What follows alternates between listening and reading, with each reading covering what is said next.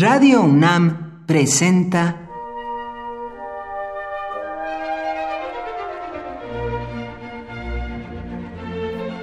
Cuaderno de los Espíritus y de las Pinturas por Otto Cázares.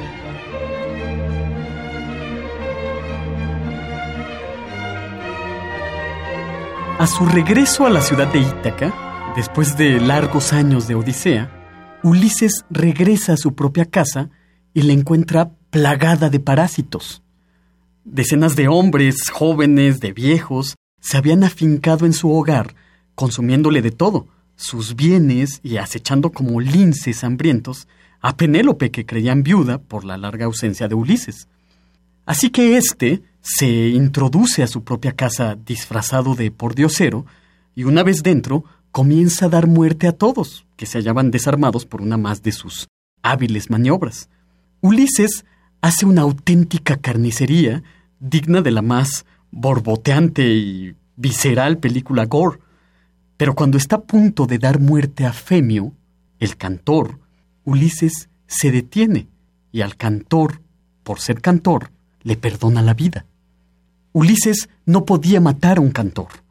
Los cantores eran los detentadores de la tradición, tradición en su sentido original de traditio, que significa la acción de llevar de un lugar a otro. Es decir, que la música de los cantores griegos debe entenderse como una traslación, como algo que está oculto y que debe llevarse a los oídos de todos. En un primer momento, en Grecia, a los cantores se les denominaba aedos.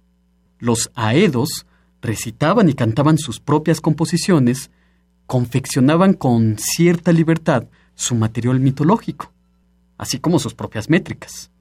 Más tarde, a los aedos se les comenzó a llamar rapsodas. Los rapsodas, a diferencia de los aedos, poseían ya voces ejercitadas, voces grandes, sabían de memoria sus propios cantos y los de muchos más. Eran coleccionistas y eruditos no tan libres de lo que habían escrito los aedos. Se trata, en suma, cuando hablamos de rapsodas, de cantantes profesionales. Precisamente entre aedos y rapsodas se encuentra una fina línea que divide la sencillez, la pureza de intención, de la profesionalización. Rapsoda significa surcidor, y por esto debemos entender al rapsoda como alguien que hilvana historias coherentemente, alguien que une con costuras los retazos del pasado, que los engarza, que une versos y cantos como un collar de cuentas. En las fiestas cívicas, dos o más rapsodas, en secuencia alternada, cantaban y recitaban poemas homéricos o hesiódicos, pues la sola recitación de la Iliada llevaría poco más de 30 horas. Ya desde la antigüedad puede hablarse de músicos y cantores de tanta fama como Bob Dylan. Se sabe de un Alexis de Tarento que cantó en las bodas de Alejandro y Estatira. También se dice que este Alexis era muy pagado de sí mismo, en una palabra, que era un divo. Aristóteles, por su parte, también habló acerca de cantores que envanecían el gesto, que eran ufanos y engreídos.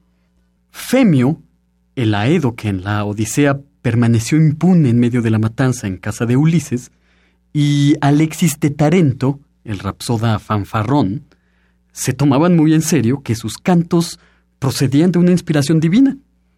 Las musas les inspiraban a Edos y rapsodas sus cantos, y ellos las correspondían celebrando en sus versos a dioses y hombres. Por hoy, Otto Cázares cierra el cuaderno de los espíritus y de las pinturas.